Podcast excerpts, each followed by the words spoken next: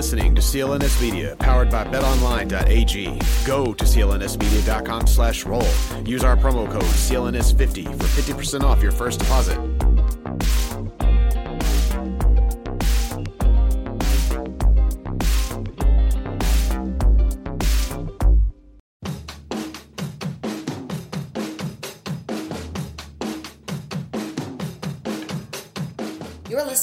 Black and Gold Hockey Podcast with Mark Allred and Rob Tomlin. You can subscribe and rate our show on Apple Podcasts, Google Play, Player.fm, SoundCloud.com, and Stitcher Radio. You can support the show financially by going to blackandgoldhockey.com and clicking on the fanatics.com banner before shopping online. You can also purchase exclusive Black and Gold Hockey podcast merchandise in the official B&G shop. And now, time to start the Bruins hockey talk. Enjoy the show.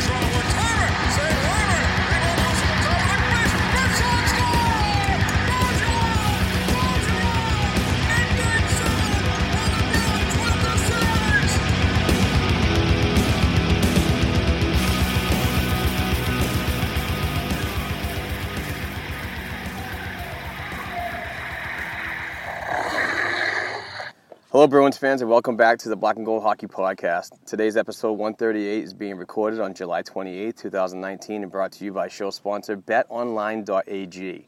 This week we have a few Bruins related topics to discuss as the dog days of the National Hockey League off season continues. So, without further ado, let's get to the Boston Hockey Talk and welcome back guest Heather Ingerson back to the program. Heather, Hello. what is up, my friend? I am just enjoying this beautiful Merrimack Valley. I can. Is that Maine up there? It probably It is, is. Maine, actually. You can see Maine. We are currently doing episode 138 the Black and Gold Hockey Podcast. I, I believe this is the highest point in Essex County, Massachusetts. Mm-hmm. Um, we, we both grew up in Amesbury, so this is a very uh, awesome moment for us. And any of you did, you probably walked up here in elementary school Yeah. at some point. Oh, yeah.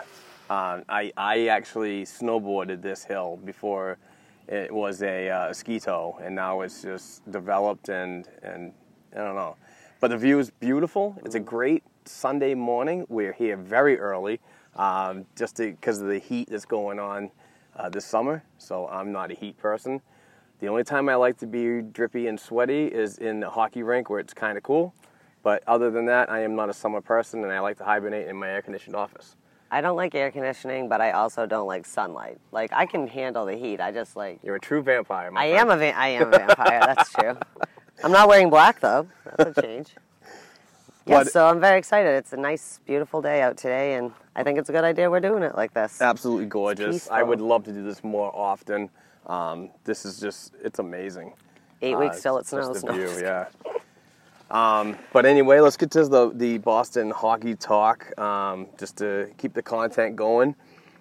We appreciate you listening. We appreciate you putting up with the, the in, um, inconsistencies of, of audio. We're, we're working on it. Um, we're not doing the Skype, we're not doing the Zoom anymore. I want to do shows that are more in person so we don't have any technical difficulties. If there's any technical difficulties, it's on the recording and not the communication. So, uh, with that being said, I just we have some a couple topics that we're going to do and a fun Q and A afterwards. Um, so, uh, recently the the hockey news writer Jared Clinton's uh, article uh, projecting the Boston Bruins protected list for the 2001 expansion draft. This was actually brought up by a, a new listener. I'm, I'm sorry, my friend. I am not at my desk. I'm not in my studio, so I do not remember the Twitter name or handle to give you credit for the question. But uh, regardless, it was a good one, and and it brought up some uh, very interesting um, conversation when it comes to who are you going to uh, take um, or, or expose in that matter. And uh, in the article, and I'm, I'm I'm just going through paraphrasing, kind of. Uh, this exercise requires some important ground rules. The 2021 expansion draft will follow the same rules of the 2017 expansion draft, but some assumptions are necessary. These are the guidelines followed. No, no pre-draft trades. All no movement clauses are honored. Players who will become restricted free agents in 2020 or 21 remain with the current teams. Players who will become unrestricted free agents in 20 or 21 either remain in the current team or are left off the list entirely, e.g., Nicklas Backstrom protected by the Washington Capitals, Tyson Barrie not protected by Toronto Maple Leafs or any other team. So, um, Jared Clinton of the Hockey News um, has seven forwards, three defensemen, one goaltender, and he lists as protected forwards Patrice Bergeron he has a no movement clause, Brad Marchand has a no movement clause, David Pastrnak, Jake DeBrusk, Danton Heinen, Charlie Coyle, Trent Frederic. The defenseman that he projected to keep is Torey Krug, uh, Charlie McAvoy, and Brandon Carlo. And and I am not uh, I'm not saying anything bad about his choices. Um, I, I mean, those are the types of people that you build a core on for your future. Absolutely, in a situation like this. But the goaltender that they, he protected was Dan Vladar. I'm a huge Vladar fan. You know what I mean? But I just don't think that that's the right goaltender they should have uh, kept. And I believe Kyle Keyser would have been the one that I would have chosen. Yeah.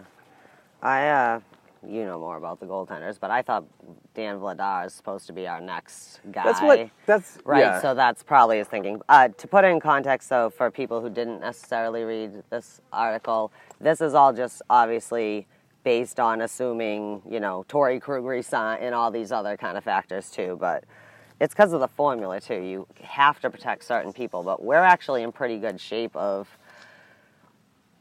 a lot of people will either have re-signed and not be exposed or whatever by the time we get to that point. But I'm actually not surprised by those choices. They made sense to me and probably what it will come down to, but who knows? Obviously, there's another two years between now and then. Well, I went a little further into um, adding to this, and, and, and thank you, Jared Clinton, for the for the article and the suggestion, Yeah, and obviously uh, Twitter, um, uh, our listener who suggested the question on Twitter. Um, but I, I went a little extra to say who could be exposed and, and out there for the uh, Seattle whatever. Um, so uh, Tuukka Rask, he would be under his last year under contract. So um, Connor Clifton would be tough to see him exposed after he just signed a deal recently, a three-year extension. Uh, Steven Kampfer, he would be under on his last year under a current contract. Matt Grzelcyk, that would be his last year, but RFA rights, so he might be able to stick around. I'm not totally sure about that. Uh, John Moore, very attractive one to get rid of uh, for his salary reasons and so on. I know it's only 2.5 million, but uh, I think that moving forward, the Boston Bruins are going to be that type of team that they have in the past couple of years. They're going to be a very cap-stricken team. Well, I think Seattle, it's good for them though too, because like we talk about, like you know, John Moore, he's not a stud defenseman, but he's a good, solid, experienced defenseman, and that's what a team, like literally, when you're building a team out of nothing, Yeah, those I- are the type of players you like to kind of have that first year to kind of help. You know, you're going to have young kids. You know, no one's ever. It's very rare that you start a team. You know, like Right. usually you're some on a different team. Very rarely is it like now we're going to drop 20 people in a room and you're now a new team. I, I believe the John Moore addition to the Boston Bruins wasn't a, a one that, that of a savior type. I believe it was was more of a um, just a filler. So uh, in in that instance, and the way he's been playing and his injury history, which I'm not, I never say this to be mean about an injured player. I don't like seeing injuries. I don't like being injured myself. So it is what it is. But if you see a trend, i.e., Adam McQuaid, um, you, you know those are those are the types of contracts that you move on from. You, you need the player on the ice. Uh, I, I understand the whole locker room thing, but you also need to be uh, have a sustainable uh, presence on the ice and not be injured all the time. So, uh, but going back to the uh, list that could be exposed, Sean Kuraly. Um, he's a UFA after the 2021 season. David Backes, uh, the end of his contract, but he'd be exposed. And uh, another one that's interesting and it keeps coming up. The Krejci lovers are going to kill me. I like Krejci. I do. He's a great player, but I see value everywhere. But he could be uh, exposed. He's under the last year of his contract, so I don't know if that's going to do anything good about shedding salary at that particular time. I just think it's a, a roster spot at that moment.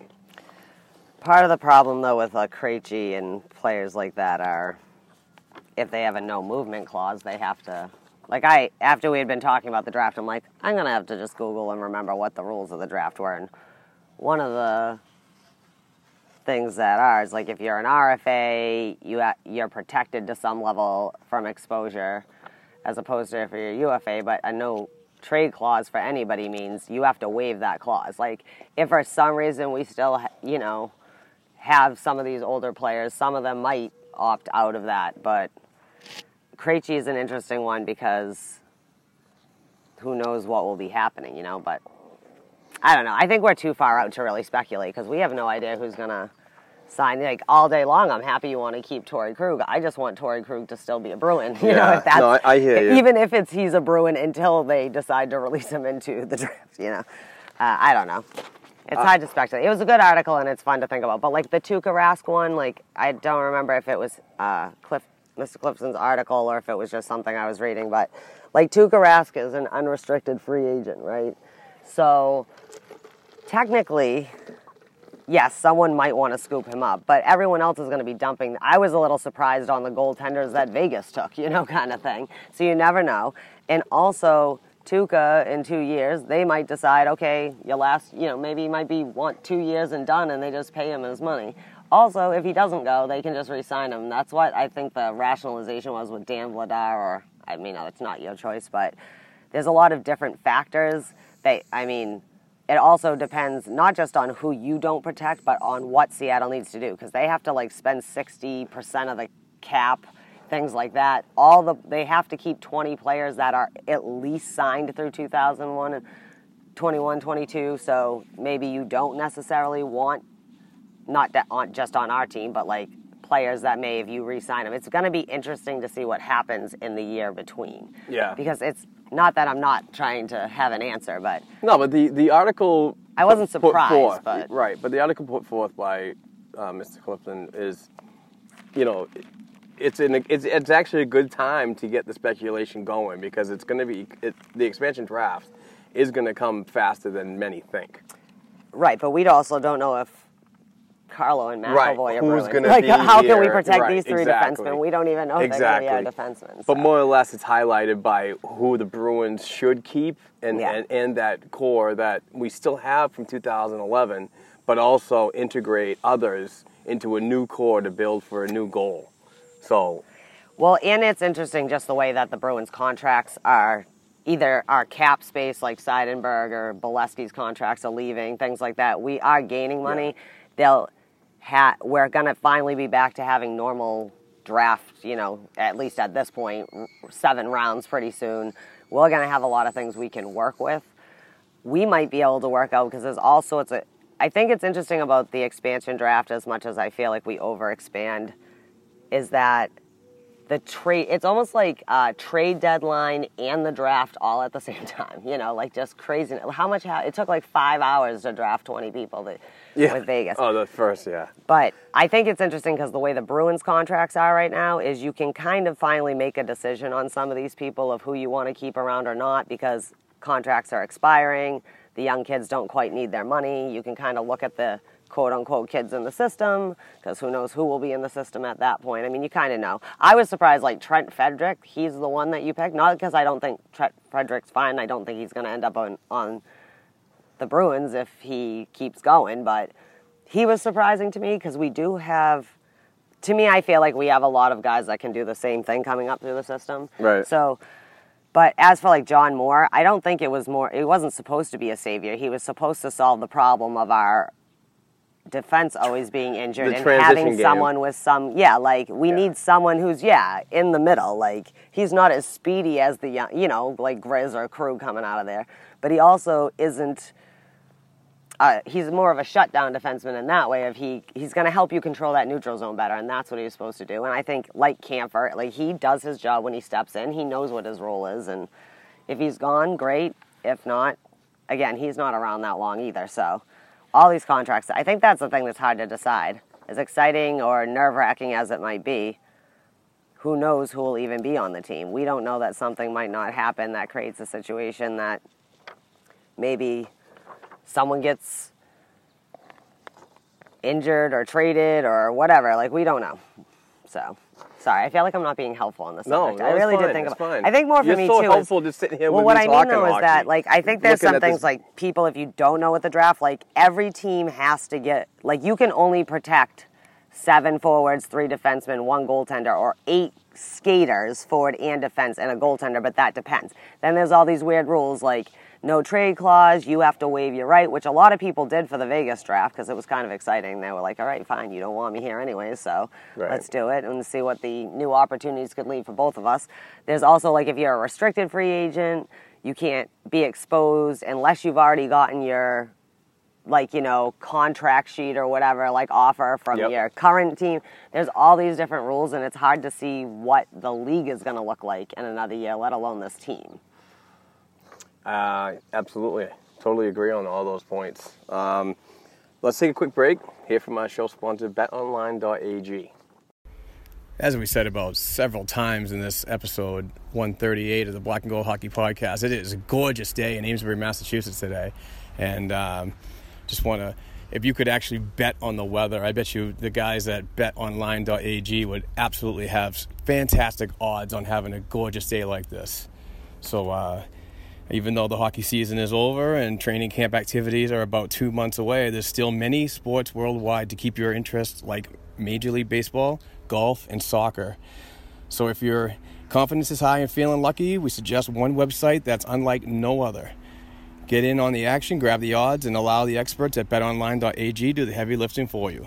Sports, live betting, virtual casino, you name it. BetOnline.ag is CLNS Media's preferred sportsbook online.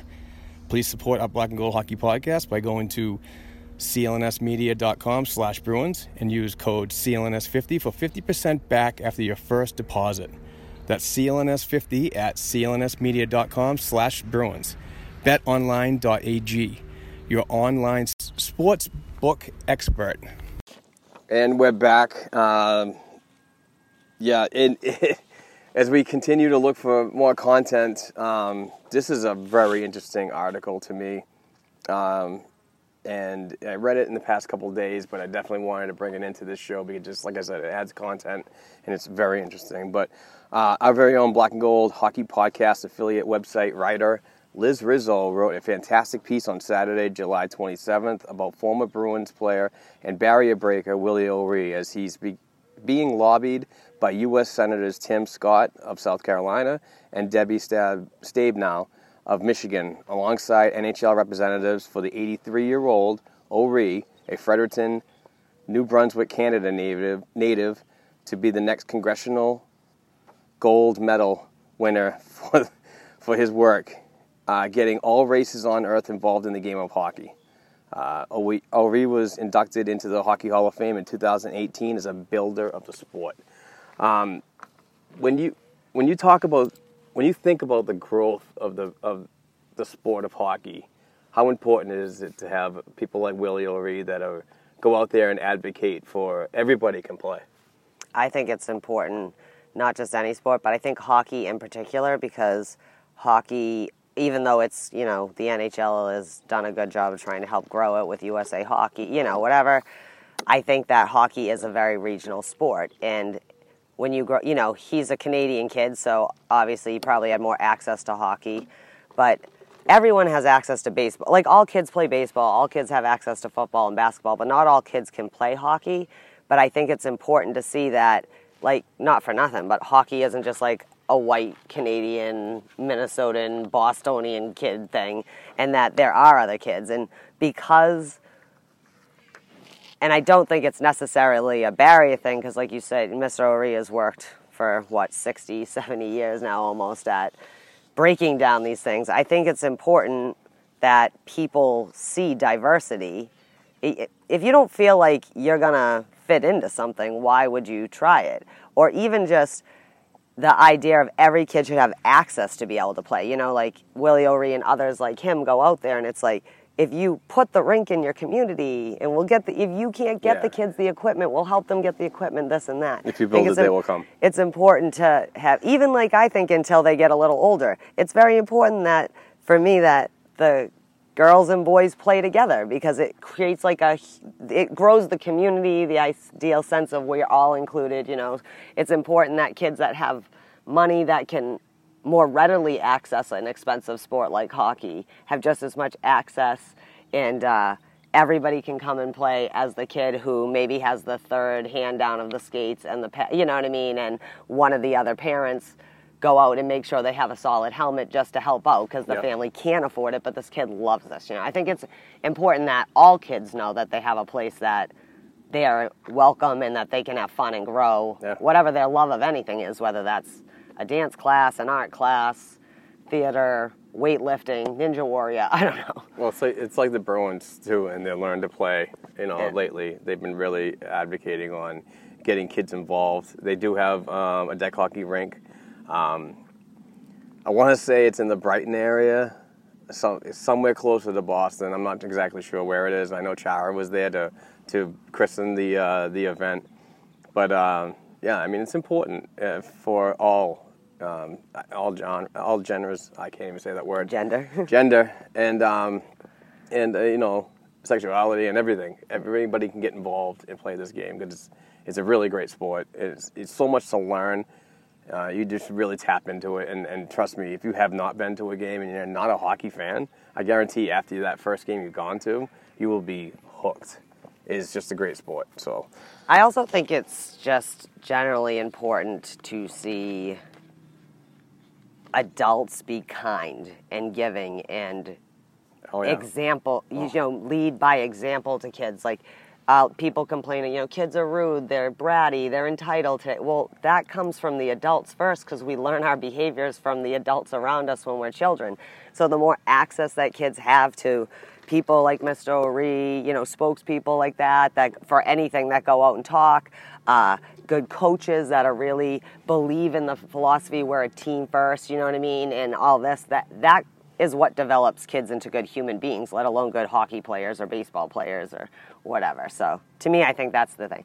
Also, to honor someone who, like, we all know who Jackie Robinson is, right? And I am not. af- Absolutely not being sacrilegious because I love Jackie Robinson. He was important. But he's just the most famous of the people who helped change just not just sports, but the social structure and the whatever of uh, our world, North America, South, you know, South America, whatever. The experiences of that time, the 50s and 60s and 40s, you know. Sorry, don't mean to tear in, but that's all right. I think That's it's right. hugely important to have good men- mentors for our children. So, Moving on to uh, the next topic uh, before we take our, our half hour commercial break. Can't believe it's only been a half hour. It's been like like three minutes just sitting up here. Um, but uh, on July 23rd, the Boston Bruins announced dates for the third annual Fan Fest tour. I'm sorry, I think that's the fifth annual. No, it is the third annual. I got something else in my mind.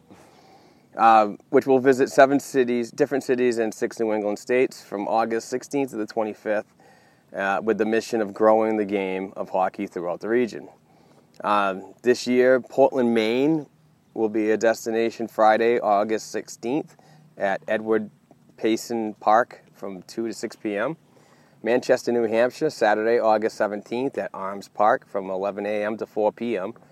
Burlington, Vermont, Sunday, August 18th at Jeffords Hall Lot from 11 a.m. to 3 p.m.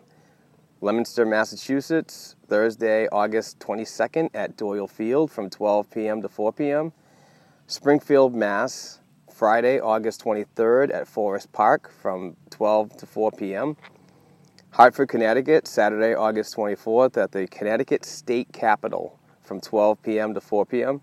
And Providence, Rhode Island to end the Fan Fest tour, Sunday, August 25th at the Alex and Ari- Ani Center from 12 p.m. to 4 p.m. So, Fan Fest is going on for the fifth straight season. That's the one I got. It's those damn numbers again. They always get messed up. But anyway, it's just another great opportunity for you to um, uh, for all New Englanders to get involved because there's no excuse when this when this team comes to your area or a part of your state. You should definitely be there. It's really fun for the kids. Um, I went to the last one, I believe it was last season, which ended at the Warrior Ice Arena in Brighton, where the Bruins uh, do the development camp practices and, and, and their training facility. So um, it's a great event. Uh, sometimes there's players there. Uh, sometimes there's uh, media personality. Like uh, recently, Jack Edwards was at uh, one of these uh, fan fest types of things for the playoffs. So um, yeah, it's just it's a good time, and there's lots of things for the kids to do. Um, and and my friend J.C. Guilford will be don't giving ice cream, not giving away, but he's selling ice cream. he was kind enough to give us tickets to uh, actually you joined us uh, to a game. So yeah, he gave us uh, four tickets. He loves the program, so hopefully he's still listening because we'd love to have that sweet deal next year. But uh, regardless, great ice cream. Power Play Fudge is really good. Um, so. Uh, definitely check it out and bring bring the uh, little Rugrats. I'm sure they're gonna love it. And if they, that's just another step forward into growing the game is, is exposing your children to what the environment off the ice is and, and uh, um, you know, uh, overall on the ice, whatever I just said. Made no sense. Yeah, I think it's important though to give you back to your fans and New England. You know, the Bruins are basically New England's team. I'm not saying there probably aren't some Rangers fans and some diehards that support Carolina because they won't let the Whalers go or things like that. But it's you know we take for granted that we take the train and then 45 minute train ride where literally underneath the garden. You know what I mean? And Yeah. go into a game. But I So mean, if you're a diehard in Central Maine, it's a lot easier for you to go see and support the boys in Portland because you don't have to spend three hours of your life. Would not that Bruins fans won't. I've certainly seen a colorful cast of whatever. It was so fun in 2011 folk. with the parade. Uh, I never forget when I took the picture of that guy. He had like an old Nordique, like the, you know, like the French Canadian flag, but he had like the Bruin symbol instead of the Nordique. It was so cool. And I Not, was like, not to interrupt you, but I, I just, I just, when you said that we are like passionate fans and so on, did you know? I'm not sure because I'm not going to give the, the, this person credit or the publication of the credit, um, but uh, we were ranked as the hockey's worst fans. I think people say that, but I don't believe they think it's just us. There's a they Once say I- they say Philly's the worst fans too, Yeah. and I would Oh, I agree. know. would agree that maybe Philly Bo- it's not that we're the worst fans. It's When just we're diehard fans, and we get ang. You know, we get some beers in us, and sometimes I you know. no, what I mean is yeah, exactly. But to be fair, we well, I at least the real fans out there. I don't, you know, no, I don't know. There are always bandwagon fans when teams are doing well, and that's for all sports. Because for those of you who are not from the Boston area, you know, a lot of these people did not show up until the Patriots won six championships. Exactly. You know, like that's a culture that has been grown, but. I don't think we're. I think we're the, one of the best cities. As a matter of fact, there's only a few cities. No offense to anyone out there. I'm not going to name any names, but I would say is on par as being one of the most awesome sports cities. I don't think we're bad fans. I think we love the sport. I think we're. I know. I pers- I mean, think about how many times you've been like when PK Subban was on Montreal. I'd be like, dude, I fucking hate that guy, but he's such a good defenseman. He That's is. why I hate him He so is. much. Like we give credit where credit Yep. is due. We're not like. I We're mean, not- maybe not. asses. I mean, Bobby Orr's the greatest ever that ever lived in our own minds, and We're probably true. asses. Whatever, but we're not the asses I think people think we are. And I just can't believe that someone would say we're the worst. We're not the worst. We're the best. It's I'll always have you back. My guess is. Didn't you hear my Jamie Langenbrunner story? There was no one else there, but I was still there. My guess and is Marty didn't even play. My guess is is probably from the dispatch in St. Louis. They have a, a knack of releasing stuff a little early. Um, uh, with that being said, we got one more uh, topic that I would, I'd like to uh, discuss. More or less, it's like this is just one of those informational kind of things to, to basically give you what you need to know about uh, what's going on this summer.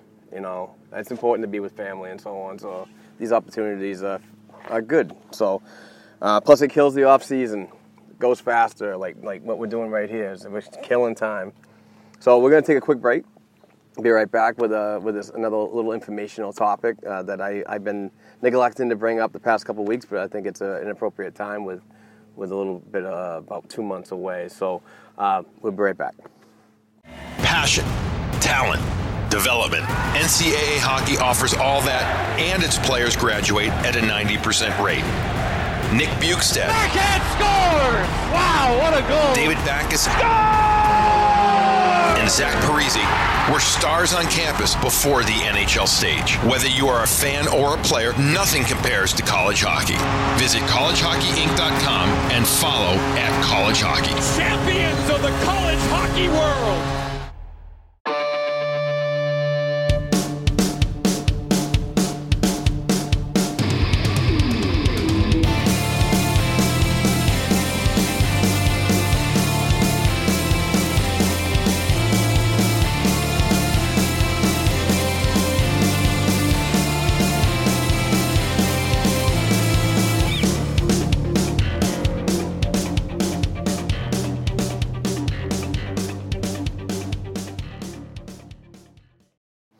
Went back from that much needed break. I'm still loving this. This is just, I, I could really podcast up here all the time. I, I mean, even if it was raining, I could probably build a shack with like big ass windows and just still sit up here. This is gorgeous. And, and some of the haze I, I heard on the news this morning was, uh, was due to not only the heat that's coming in, but it's also due to some Canadian fires up, up north. So we're getting some of that smoke down here. So A couple of years ago it was Montreal. I think Ontario right now has a bunch going on. yeah, but no, it's this is a You great guys are all right. it's a great area. Yeah, absolutely. You know, God bless to all the firefighters up there and, and, and the people that live in those areas that are affected. But uh, just a gorgeous, gorgeous view of Amesbury, Massachusetts, where, where Heather and I grew up. Um, I, I love this area. Newburyport's right next door. The beach, the Atlantic Ocean, uh, Salisbury's so close by. Hampton, it's just a great area, and the seacoast is just unbelievable. And we're only 40 minutes north, 40 miles north of Boston, so it's a great area to grow up. So if you're ever in the area, check it out. Definitely. I mean, this is just a great. This is Bachelor Park. We're at top of the. I, I said it earlier, the highest point in Essex County in northeastern Massachusetts. So this is a lot of fun, and I, I'm I'm really enjoying this. This is. I got a big old coffee from my friends over at Heavenly Donuts. So uh, this is just awesome. So anyway, get back to uh, to the hockey talk and the updates. Uh, the Boston Bruins. This is all. I, I, I do have to mention that all the articles that I'm reading are coming from the BostonBruins.com website, so I'm definitely going to give them credit for it. So I, I did a lot of copy and pasting, but you know it's information that that benefits everybody. So I don't believe there's any copyright issues. As long as you, no, I think as long as you say, hey, my info is coming from them. yeah, absolutely. Go check out the original. As long as I say it somewhere in the show. You're citing it. Yeah, but That's the uh, the Boston Bruins announced on July 24th that the team will again participate in the 2019 Prospects Challenge from September 6th to the 9th at Harbor Center in Buffalo. Uh, this marks the fifth consecutive year the, the Bruins have participated in the challenge. Uh, the Bruins rookies will compete against the Bo- uh, Buffalo Sabres, Pittsburgh Penguins, and the New Jersey Devils rookies in a round robin challenge featured, featuring prospects from each team. The participating team will each play three games during the course of the event, which is being held entirely at Harbor Center. Um, full participation roster for the Bruins will be announced at a later date. Tickets are ten bucks if you happen to be in the area. Buffalo's I hear is a great air- great place to go. I know you've been there Yeah. a couple times. I was gonna go to this prospect challenge. Uh, me and my wife Courtney had had plans to attend, and and with full media, you know, accessibility, but the the house hunting got in the way. So funds for a mini vacation to get some work done have been held back. So um, we need all available funds to put towards our, our new home and hopefully new black and gold podcast studio and office. So we are, yeah, we're definitely, we got a lot of things that are coming up this summer. This is going to be a great upcoming NHL hockey season for, for us as a, as a team. We have 17 writers, we have three podcasters. This is it, the growth is getting bigger and bigger. And if, if you're a writer and you want to jump on board, please send me an email at black and gold hockeyblog at gmail.com. Send me anything. You know, just if you're a passionate fan and you got a little bit of writing skills, I would definitely entertain talking to you about your availability and your commitment that you can and can't do. So just just reach out. You know, we're always looking to grow, and I think we get a good product, and I think we, you know, six thousand um, email subscribers think so too. So it, we're just we're just growing, and we're looking for more people. So uh, anyway, get back to this. Um, tickets are ten bucks and available at the uh, Sabres box office at the Key Bank Center online at sabres.com or by calling 1 888 223 6000. So the schedule is uh, Friday. All right, so let's step back a little bit. On Thursday, September 5th, the Boston Bruins are having their annual rookie camp. So that's when they spend one full day of training and on ice uh, sessions um, at the Warrior Ice Arena in Brighton, Massachusetts. Shortly after that, they are on a plane to Buffalo, which is only about an hour away. So they can uh, get ready for the Prospects Challenge on Friday. So the schedule goes Friday, September 6th at the Harbor Center in Buffalo, Pittsburgh versus Boston at 3:30 p.m. And if you want to stick around, Buffalo and New Jersey play at 7. Uh, on Saturday, September 7th at Harbor Center in Buffalo, New Jersey versus Pittsburgh at 3:30, Buffalo versus Boston at 7 p.m. Sunday, September 8th uh, is a practice, Bruins practice, which is to be determined. And if I'm not mistaken, we the last season, I'm sorry, in 2018, we had two writers that went out to Buffalo and they said that practice is free, so you can go and watch that event. Um, and to finish up this whole festivities of the Prospect Challenge for the fifth straight year, on Monday, September 9th at the Harbor Center in Buffalo, Boston versus New Jersey at 9:30 a.m. Buffalo versus P- Pittsburgh at 12:30 p.m. So, if you want to get your prospect fix on, and want to do a short little getaway to Buffalo, New York, I highly suggest you go check this out. This is a great challenge. Uh, it's a great tournament. I really enjoyed my uh, time watching it. I stream. I find I find ways to get links. So um, if there's hockey out there, I will definitely watch it or pay for it. I'm just a junkie, crazy junkie. So that is it for the topics. Yeah. Um, I think Do you want to talk about the rule changes or? Yeah, why don't we just Let's jump right that. into Can the. I just? These are just. I gotta ponder. Can I find this little piece? I just Yeah. want to run through these and see how you're feeling because I think these are all rules that are directly related to how we fucked it up in the playoffs. I don't know about you, but uh, Absolutely. all this information comes from the NHL Public Relations Committee's article from a couple weeks ago, about a month ago, I guess. What do you you know these? You've looked over these rules. I have Have a you? little bit, but haven't paid Okay. really good attention. So That's fine. I'll just read it. That's why I have this. Cool. Well, I've already read it, and then I was going to highlight it, but if you look, all the highlighting is the whole entire thing. So let's just read it. So, expansion of coaches challenge, because this is what they plan on doing is that they're going to expand video review and enhance player safety initiatives, as well as promoting even more offense and flow in the game.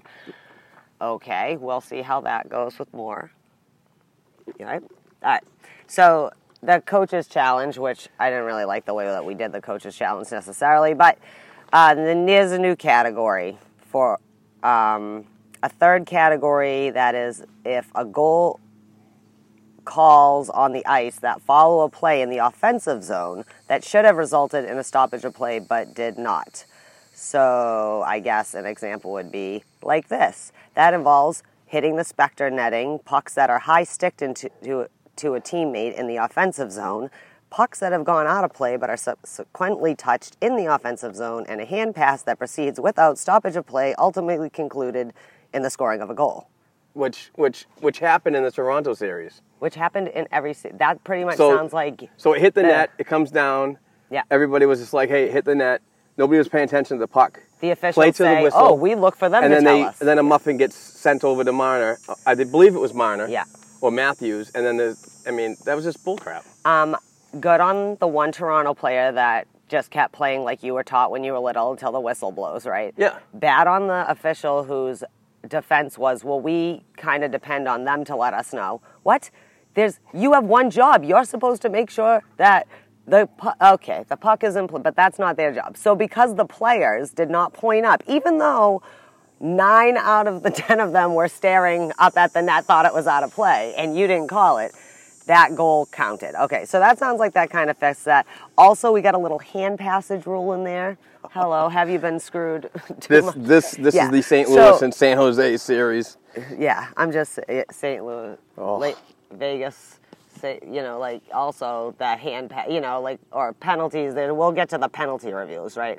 So, anyways, now it's not dependent on how many timeouts you have. It's dependent on just you can challenge whenever you want. You still can challenge for offsides and goalie interference. Obviously, those are the big ones, anyways. But now, if you challenge and you're unsuccessful, you get a minor penalty. I know. Which I think is actually better because think of how many times, and this is just in any sport, right? Just because you ran out of your things, what if there's something egregious? You have no recourse to that. You know, you can yell and scream all you want or whatever, but you can't. Okay, so, anyways, these are the consequences. It'll not be limited anymore to the team's timeout, it'll have escalating consequences. If you challenge and you are not successful, you get a minor delay of game. On the next one, you get a double minor delay of game for each subsequential. So you could challenge 18 times and you'll just have 18 two minutes or four minutes, depending on what you're going. What do you think about these things? Do you think that'll solve some of the issues? Well, it what it will do is it'll definitely put the fear in coaches on what to question. Like you have to get it right. Hmm. And now technology is going to have to get so much better on relaying the film to the iPad that the assistant coaches have hmm. to really get this one right. Now, I'm going somewhere with this. Go. I'm all right? Because it no, look like you were ready No, to it's just just the pound- sun's all like right. right at no, the sun's right at my. So that's going to be important. But that minor penalty, and in a league that thrives on man advantage goals, that's another game where you're going to want to shake the dice at because you need to get it absolutely right in such a short time. So it all comes down to information relay. yeah. So to me, this is going to be really interesting to see. I think it's going to be um, really seen in the beginning. These rules are in effect October, correct? Yeah. All right. These are approved unanimously by board of directors, player safety, and the GMs. I think by whatever it was. I think by the nature of learning anything new, I think there's going to be trials and tribulations in the beginning. So I think there's going to be a lot of effects, and you're going to see a lot. But as the season goes on, they're going to learn because you're going to have to, like in the playoffs, you don't want to be messing up like that in the playoffs. You definitely have to get it right. So. I was astounded in all four rounds of the playoffs this year in both conferences of some of the things that were happening. And I'm not saying whatever, there are calls and not calls. That kind of thing happened. That's part of a sport. but don't It's give me not- the excuses it's playoff hockey. Yeah. No, but I do also I also do believe that you let I do think that you let them get a little more bumpy and grindy. I also believe you're the official, so you have to set very early what that standard's going to be, so things don't escalate where you have Torey Krug, Ninja Chuck Across the across board. the board. Yeah, exactly. But at the same time, I don't want stoppage of play every two seconds because someone breathed on somebody too close either. You know, I mean, they're players and they're going to do that just in the course of play. Like for me, it's like if it's in the yeah, it's fast. It's a little aggressive. Like you got to give a little leeway. That's part of how you play. But yes, I also don't want them being dangerous necessarily, and you know, right thing. Says that Toronto will continue to be responsible for initiating video review in the final minutes of regulation and overtime, and continue to have final authority on all coaches' challenges, video review decisions, with the input and input and consultation of the on ice officials and former officials staffed in the situation room. This is, I think that one will be all right for some of the little things. This one's the one I'm not, the next one coming up with referees' review of major match penalty calls and double minor high sticking penalties, i.e., uh, Pavelski situation of who's getting the penalty.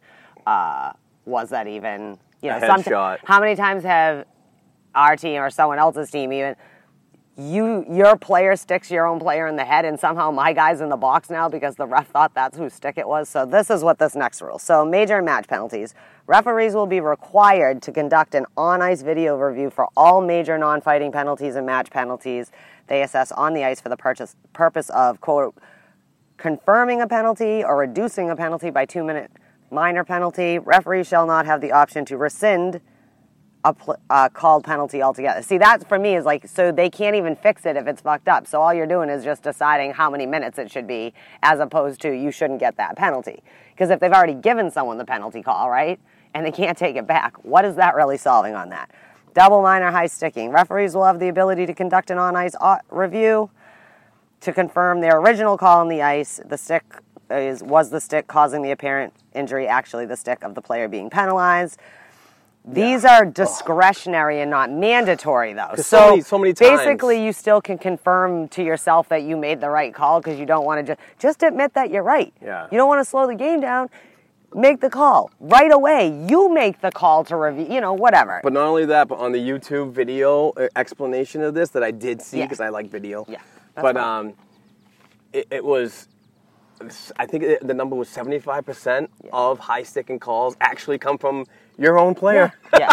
And I can see like you got four dudes and sticks are flying. Yeah. Like you don't You're trying to necessarily stick know check and it misses and it Everyone's slaps you in got white face. gloves on. I, I get it. Okay, but what bothers me, and it's not about doing this. I think that's important because even if you're getting the penalty, I don't. You know, four in the box is different than two in the box, or maybe potentially ejecting someone. You know, but some people always say too, it just because there's blood does that equal whatever. So I think the first one will solve some of the little stupid issues, but the second one will not. This high, st- I think it's a little good, but really, if you can't rescind your bad call in the first place or whatever, what's the point? Right. The other ones are helmets now.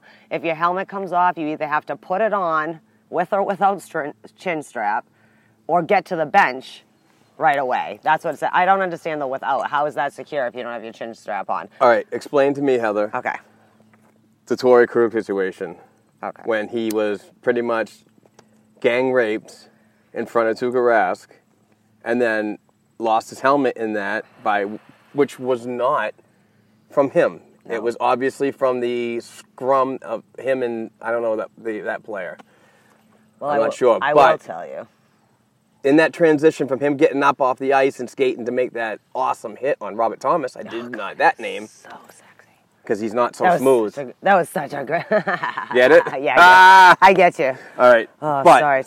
I tell me that rule in those aspects. Okay, I'll put it to you in this aspect. From now on, it is the player's responsibility, no matter how they lose their helmet, to either get it back on your head or get off the ice and switch out till you do. Unless you are in, in, in the rule states though, but if you are the player playing the puck and your helmet's off, you have reasonable time in which to finish your part of the play that's happening and then secure Not extended time. Right, not extended time. But if you are actually in on the play on the puck, you get a little bit of leeway on that as opposed to everyone else.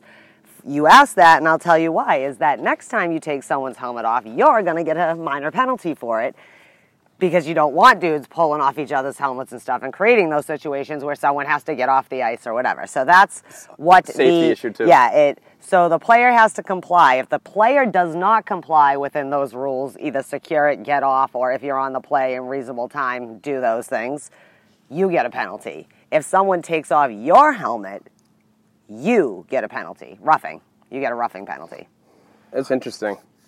I don't know what the minor penalty will be called for. I guess just helmet taking off. I guess if you or if you No, don't. I, I if you think don't that would comply. be But if you don't roughing is- comply by the game. If you don't yeah, comply by the rules, delay? it's a delay it's game. delay a game. I just seen it. They, their particular article, they didn't name it, but all the language of these are still being worked Right, out. I'm sure right. with the committee. So that's what the recourse is in that. Torey Krug would have ended up with a two minute. And he would have had a two minute for taking off. Who was that? I can't even think of who it was he was wrestling. Was that Perone, who I hate? Was it him? Perron. Perron. Perone. That's what I think he is because he's like Evita. Don't cry for me. I hate that dude. Sorry. No. Uh, anyways, that's how that's going to be. Also, uh, line changes for the defensive team. The defensive team will not be permitted a line change when a goalie freezes the puck on any shot from outside the center red dot. Similarly, or similarly, sorry, I can't read, I'm dyslexic. If the actions of the skater of the defensive team causes a stoppage by unintentionally dislodging the net from its moorings, the defensive team will not be permitted to make a line change. In both of these instances, the offensive team will have the choice of which end zone dot the face-off will take place in. That's kind of interesting. Yeah, that the whole. Choice. I like that I mean, that's like a full advantage. You Yeah. might as well just put it in the goal. Uh, You're like, who's on the ice right now? Yeah, we'll go over on the right side there. That's good. Right. Uh, they also have face off as face off as yeah face off as hey, You might want to edit that out. No, I'm just kidding. Face offs following an icing or to begin a power play. Following an icing, as well as the beginning of any power play, the offensive team will have the choice of which end zone dot face off Well, it will take off. And same thing as the defensive line zones. Awarded goal. This one I thought was kind of funny. If the goalpost is deliberately displaced by a goaltender during the course, course of a quote unquote breakaway, a goal will be awarded to the non-offending team. So your goalie dislodges your net and you get the goal anyway, That's or is funny. that you just can't pull it back because the net was dislodged? That one I can't wait to see the actual language on because That was no. wow, those- that's. I'm, it's like a weird one to me, like good and bad. I'm good a big fan thing. of those videos. Yeah, like- absolute big fan that you know that you're absolutely defeated and you can't stop it. Mm. So let's try this.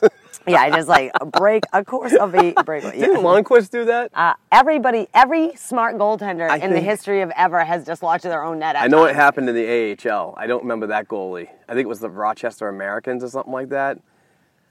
God, my memory's so bad. But yeah, I, Just watch it. anyway. All right, so pucks out of bounds. This is the last one. Sorry to bore you, but I just wanted to say these out loud for those of you who may not know that these. Every year there are new rules, obviously, but these are the ones that are coming out of basically the playoff situation last year. Pucks out of bounds. When the attacking team is responsible for the puck going out of play in the attacking zone, in all instances, the face-off will be conducted at one of the two face-off dots in the attacking zone. That doesn't. See that these are all I I I somewhat understand what what you read, but I'm Not gonna very have, well. Sorry. I'm gonna no no no. I'm, it's not that I wasn't paying attention, but it's just so much to soak in. Yeah. But for me, and my whole brain and thinking ways, I want to see it called to really get a depiction of what that rule actually means. You know what I mean? Yeah. Very hands-on and kind of the eye the eye test kind of Yeah. person when it comes to stuff like that and and my learning curve. So all of those are going to be certainly very interesting on how they're used, what what it could cut down. Ultimately, I really do think that these rules are an attempt to speed the game up, not create longer games. The three-hour, three and a half, four-hour games of yesteryear are well over. Transportation plays such a huge role these days in in really, you know, lining up appropriate times to get home after a game. Um, can I just say something? Because you had mentioned about the video thing. On the major match penalty ones with the ref, it said that the refs will be provided all available video review on their own calls, but won't be consulted from Toronto with respect to their review. That's kind of weird to me, too. Oh, and so is the double minor for high sticking. Is it's at their discretion and not mandatory, and they don't have to consult Toronto. I think, for me, I think to speed it up, Toronto should be streamlining everything I, like I think it's so, not too. that I think the ref as certain things, yes, they can just look at whatever. Like there's so much technology just in the building to get Yeah. all the angles. You don't necessarily, but I do think Toronto should have. And we talked about this, right? What was the solution with the thing? And I think one of the things should be every single game has one person in Toronto that has the right to call down to ice and say, "Can bring it back" or whatever. Hmm. Yeah. You know what I mean? Not to dis- not to go against the officials on the ice, but they're two dudes in a fast-paced game or whatever, and. I mean, the refs, the, everyone's screaming, right? Players want the call they want, coaches want the call they want, because God knows your player never did it. You know what I mean? Like Right. that- who's ever been like, damn it, why didn't you call my guy? Didn't you see him slash, you know, whatever? I don't know. I just think that that's weird to me that there would be without. Uh, I can see if it's going to keep discretionary because you don't want to. I mean, they are professional friggin' refs, and if Yes. maybe sometimes they let them know the rules more than eight weeks before they're implementing them, they could, like you said, they don't have any video to decide what these are. But I think some of these rules, I need to see the language. Like, I like that goal. Like, you dislodge your net on the breakaway, okay? Right. Like, what See- exactly is a breakaway? Because, like, I watched Brad Marchand technically create a breakaway by trying to do a line change for no reason, 10 seconds left in a period. You know what I mean? Like, was is that a breakaway? You're by yourself. It's just you and the goaltender. to me, life is about help. Everybody needs a hand. Yeah. Everybody needs a second pair of eyes. You cannot score a goal without getting an assist. Yeah. Well, actually, you can. Very you can have an though. unassisted goal. I Very get it. all right. though. I'm going ahead of myself. But anyway, why not have that assist? Why not have that second pair of eyes in Toronto for all situations? Why I, the the whole discretionary thing on let's leave it to the NHL referees to figure it out on their own. That's one thing that I have a problem with because if if it, it comes down to a situation that that happens and it goes against something that was totally freaking wrong, and the game resulted in a win for you know what I mean, mm-hmm. Who's there to help? Well, and it's the only sport that there isn't the big brother overseeing the major reviews of things, Exactly, right? Like exactly. the NFL, all of the footage is the NFL, and the Yep. NFL provides the. Fo- and I'm not again. You should have access. I mean, every building's got at least 20 different angles, and that's fine if you want to review the footage only in the building, right? But I don't understand not, especially like major penalties. Someone in Toronto should be, like, if you. I don't understand what's the point if you can't change your call or whatever. And it's not about that you can't do your job, it's about helping you do your job, right? We all use something as an assistance because there is a lot going on. If there's two dudes about to get in a scrum and you turn as a human to watch this because your job is to make sure they're not hurting each other or whatever, you might miss something over there. So I don't think it's necessarily a bad thing to. I mean, you have to take your eye off the play for one second, you know? Yeah. And I do think most officials are trying to do their job fair and impartial. That's what the, it's like a judge or anything else. Like that's their job. But- it's just a lot going on, and Yeah. it doesn't make them weak. It just makes them very busy in what's going on. A lot of processing, very fast. They are extra skaters. There's a lot of things going on. But it also goes back to the, what we talked about earlier in the show that you have there's a fine line. It's either you abide by the rules of the regular season, continue into the playoffs with the same mentality. See, I'm sick There's, of that. I'm, I'm just the narrative of there's regular season hockey and there's playoff hockey, and there's no in between. Okay, the na- but that's my point. Is the narrative that like they don't just let them play in the regular season too is also bullshit. Everyone, it's not like there's such a magical difference. I do understand they let them play more in the playoffs, and I do think they should play more in the playoffs. Like let again, like the little things you might call in October or November, maybe you're not calling necessarily come April, you know. But big things are always the same. Pucks going out of the is always the same. Someone slashing someone in the face is always the same. Like these things are are high sticking. I'm sorry, technically, but really, all a high stick is slashing someone in the face. Really, let's be honest, right? It's not that big of a discrepancy. Everyone makes it like, oh, everyone's always up and up, and everyone's on the up and up at every single game, and no one ever lets like calls go and things all regular season for 82 games. Everyone just plays so gentlemanly, Hockey- and everything's perfect, drama. and it's love. And then all of a sudden, these officials lose their goddamn minds on April 8th. Yeah, you know why? Because now the stakes are five times higher. They've got a lot going on. You have all the emotion of the players on the ice, your emotions, the emotions in the building, the emotions of the whole entire league. We got to make money. We got to get viewers. We got to get whatever. I would argue bad calls actually draw in viewers because people are like, what the fuck is going on in the NHL? Sorry about my language. Hope your sponsor doesn't No, get mad right. here. We have we have an uh, explicit material. Okay, good. Because tag. I'm, a, I'm mad and now you know the F bomb comes. But I'm just saying that it's not as if there is that big of a discrepancy. I think people make a big deal out of it more. And only if we didn't have all these bad calls in the playoffs, no one would even be saying that. Be like, oh, that was intense, great playoff hockey. But because so many people got fucked on so many levels, just little things, big things, giant things that literally could have changed or did change, maybe, you know, Right. the course of the playoffs. Now it's all, oh my God, I just can't believe they let them do this, you know, whatever. My thing with like the Torey Krug hit, which I just, oh God, it's beautiful. I'm just replaying it in my head right now. But at the same time, the officials should have never let it get to the point that Torey Krug didn't have his helmet on and Torey Krug got up, looked where the puck was, and decided Yeah. to put himself back in the play.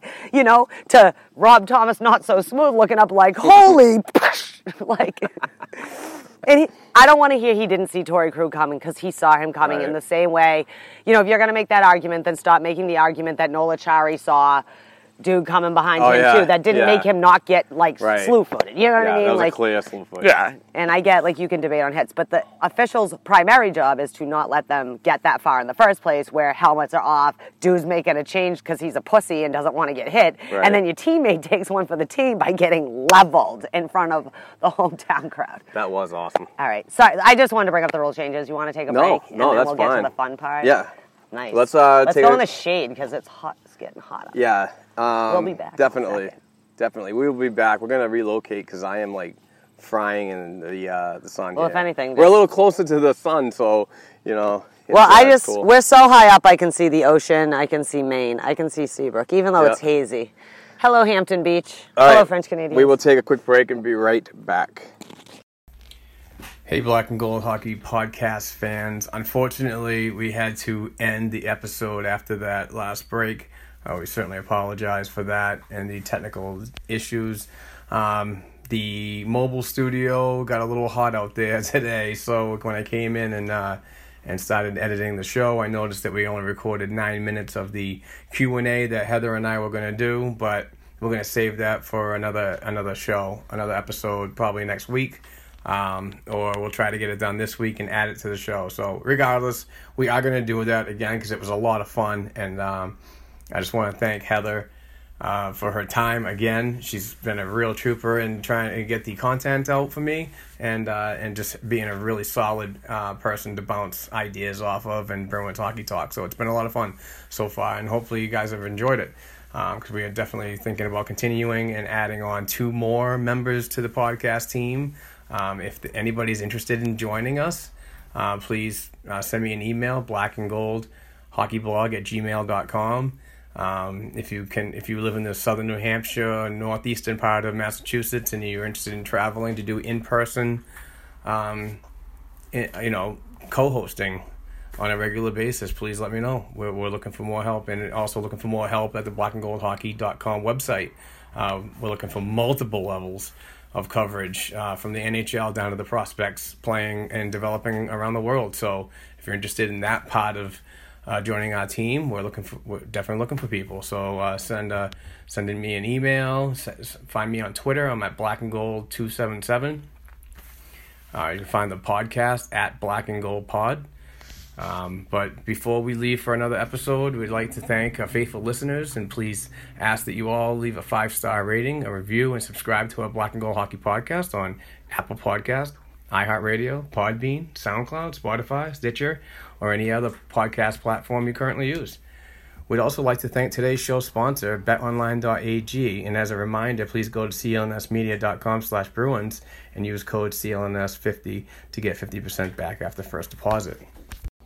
For myself, Mark Allred and Heather Ingerson, we say goodbye for another show and look forward to episode 139 sometime in the next week and have plans to talk to talk Bruins prospects with Rogers TV color analyst up in Canada, Craig Eagles, as he covers hockey prospects in the Quebec Major Junior Hockey League in the Canadian Maritimes. So he's very familiar with uh, prospect Jakob um, Lauko and uh, Samuel Asselin that recently signed a free agent contract with the Providence Bruins, and some camp invites um, that are coming uh, this summer for the uh, rookie camp uh, set for September 5th. So uh, stay tuned for that. Regardless, we hope all of our listeners and families stay safe for the upcoming week, and thanks again for listening. Take care, everybody.